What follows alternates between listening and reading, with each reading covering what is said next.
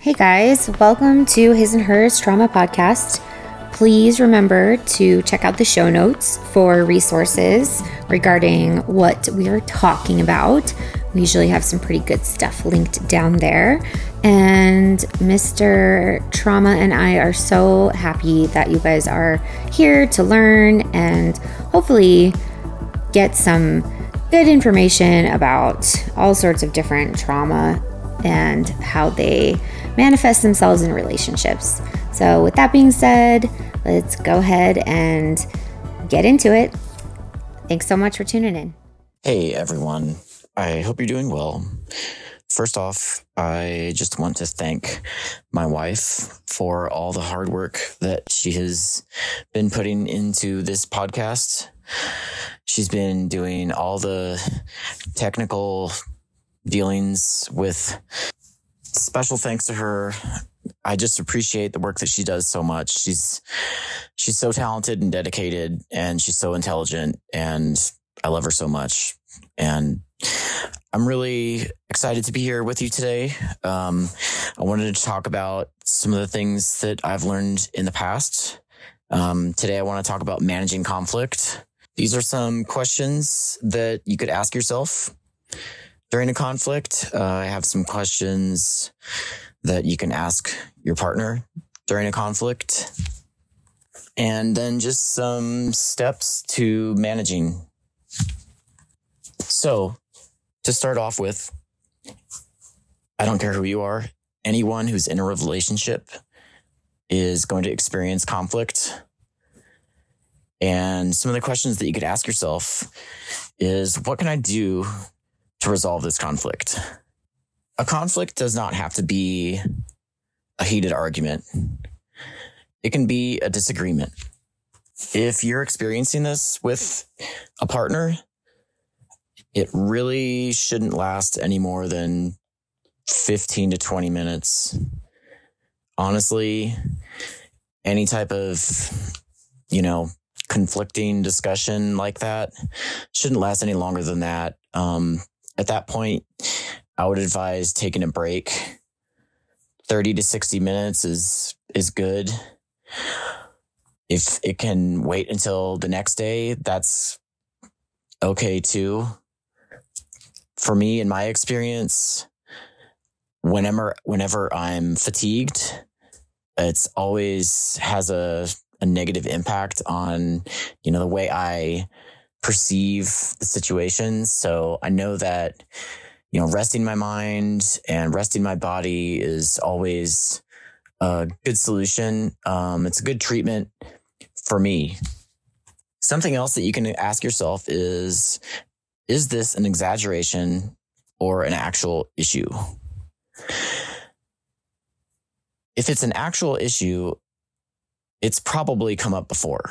It's probably something that's been mentioned before. It's probably something you've thought about before. An exaggeration is more along the lines of a fleeting thought.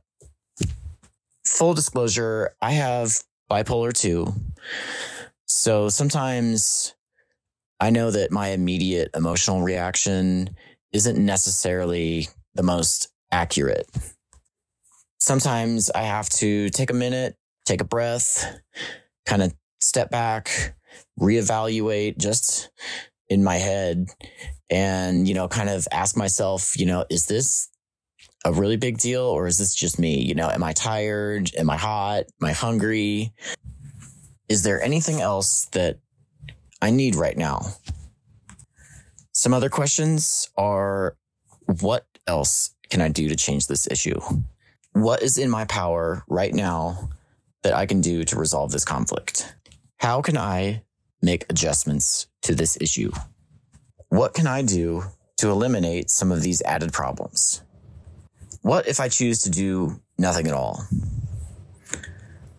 what that really does is it's accepting the problem as it stands right then and there. So, whenever you're analyzing a conflict, you really need to dig deep. You need to ask yourself, what do I need? What do I want? What does my partner need or what does my partner want? a lot of this takes so much self reflection. You really have to ask yourself, why am I frustrated? Why is my partner frustrated? And the essence of all this is communication. Hey guys, just wanted to take a little time out to talk about something that I am very passionate about because I volunteer with this organization and it is Crisis Text Line. So hopefully you get some good info. Here you go. Crisis Text Line is there for you when you need them 24 7. You simply text HOME, H O M E, to 741 741 then you're quickly connected with a certified crisis counselor like myself. Our goal is to take you from the heat of the moment in crisis to a cooler and calmer space. Crisis Text Line is anonymous, and we are there to help you even in the most dire of straits. I've been working with Crisis Text Line since 2016 and know how powerful and helpful this resource can be for those who are struggling. Reach out, we're here for you, and we give you options for resources to take with you and a game plan to get ongoing support to prevent more suffering. No crisis is too big or too small. We treat everyone's situations the utmost importance and are trained and certified to help you when you need us.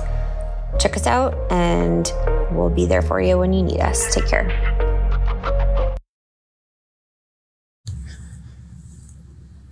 For me and my wife, whenever we're having a discussion and she's describing something to me, I really try to, you know, reciprocate what she's saying. And a lot of that is because number one, I want to make sure I understand what she's saying. And number two, I want her to know that I'm listening. Because honestly, I can't read minds. And honestly, neither can your partner. Your partner does not know what you're thinking about. They don't know your feelings. So communication really is the essence of this reciprocating what your partner is saying, making sure that you guys are on the same page, at least as far as understanding, understanding what the other one needs. Once you come to an understanding of where your partner is coming from, then you need to ask yourself, ask your partner, do you see things differently? Are you guys approaching your lives differently? Do you have different methods? Do you have different rules? And most importantly, do you see the facts in the same way that your partner does? Because if you can't agree on the facts, you really need to take a step back and figure out why that is. If this is a conflict that's happened more than one time, what have been or will be some of the major outcomes from this? What can I lose if this conflict continues to escalate? What aspects am I willing to negotiate? What are you willing to trade off? What are you willing to compromise to achieve this primary goal? That primary goal being the goal that you have with you and your partner. Maybe you can ask yourself who would best help you get to that point. And talking about a primary goal, what common hopes do you have? What primary goal do you have with your partner regarding this issue. And if there is a resolution on the table, if you do decide to resolve, what steps are you prepared to take to get to that point? One of the first steps would be defining the problem. Doing this with less words is always better. Sometimes this takes a minute to think about, sometimes it doesn't. But just being able to kind of Identify the problem in one to two sentences. Be sure to collect facts and opinions. What is the situation? What happened? What procedures were involved? If you can get on the same page with your partner on the facts and hear their opinion, sometimes it can get resolved right there. Consider all solutions. Brainstorming solutions with your partner is a very productive way. Sometimes you have to go through a lot of different different ideas, things that might seem like they're coming out of left field could lead you to a very logical solution. Be sure to rule out criticism. Don't take this as an opportunity to criticize your partner. Define the results that are expected. Define the results that you expect. Understand the results that your partner expects also. What should happen in resolving this conflict? What goals should be set? Again, communication is the key. Understanding what your partner needs and making sure that they know exactly what you need is going to make this so much easier. Set solutions that will be desired by both parties, not just one. Be sure to implement those solutions. Establish specific timelines and goals, if this is applicable, for implementing, and then evaluate. I can't emphasize enough how important it is to check in with yourself, do self evaluation, make sure that all is well. Check in with your partner, make sure all is well. Ultimately, the goal should be a mutual solution that maintains an inclusive approach without abuse of the other person. So we've talked about managing conflict, but what are some of the rules for doing this in the present moment? When you're talking to someone, you're talking to your partner, um, you should have some ground rules on what is fair. One thing you can do is decide on a time limit before you begin and stick to it for real. No more than 30 minutes max. Um, it's better off if it's 15 to 20 if you don't finish, if you guys don't come to an agreement in the time allotted, schedule another time to do it the next day. Decide how many quote unquote zaps you'll permit before you or your partner walks out. A zap is a hurtful remark or an insult, a threat, or sarcastic dig. Any attempt to threaten, shame, or blame could be a zap. When you get to the number agreed upon ahead of time, walk out. I was speaking with a colleague of mine and I asked her, what is your zap? Like, what's your, what's your ultimate zap? What's your deal breaker? And she told me yelling. She said when she's having a conflict with her husband and he begins to yell, she walks out. And for me at the time when I heard that, it was a little alarming, but it also made me happy. It made me very hopeful for the future. When I had this conversation, I was still with my ex.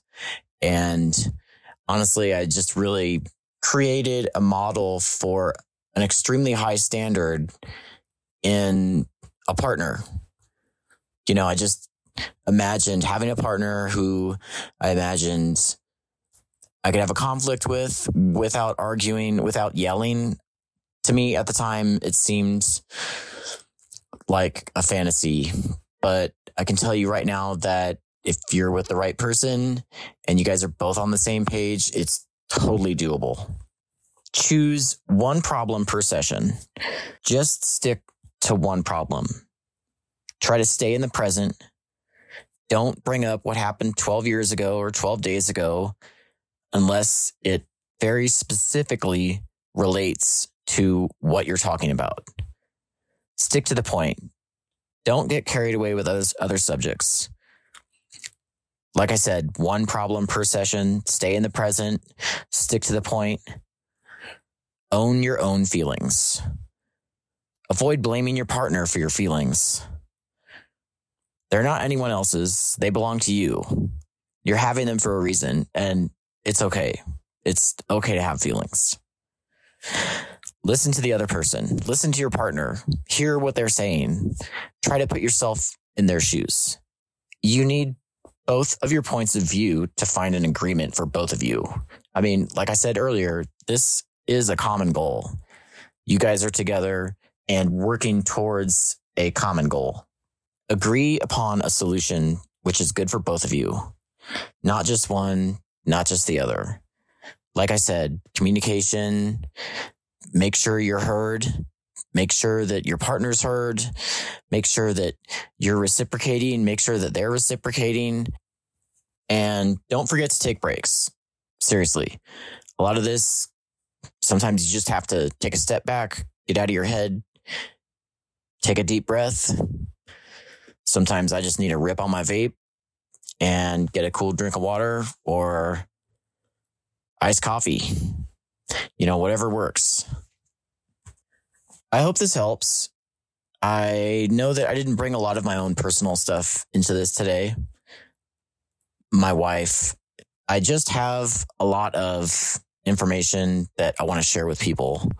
And there are going to be episodes where I talk more about my past, more about my present, more about my experiences and my feelings. I just wanted to get some of this information out there. I want to share it because honestly, like I've said before, there are not enough resources for men. I was a victim of domestic violence and I'm not ashamed to say that. I learned a lot from the situation. I learned what I don't want. And in turn, I learned what I do want. It's an extremely valuable skill set to know exactly what you do and do not want in a relationship. I had to learn it the hard way, but I'm totally okay with that because honestly, I'm in a better place now. I'm in the best place. And I want for nothing when it comes to my relationship with my wife now. And that's because we have very, very open lines of communication. And I'll get into that more later in future episodes. But for right now, I just wanted to thank you guys for listening and talk to you soon. Be well.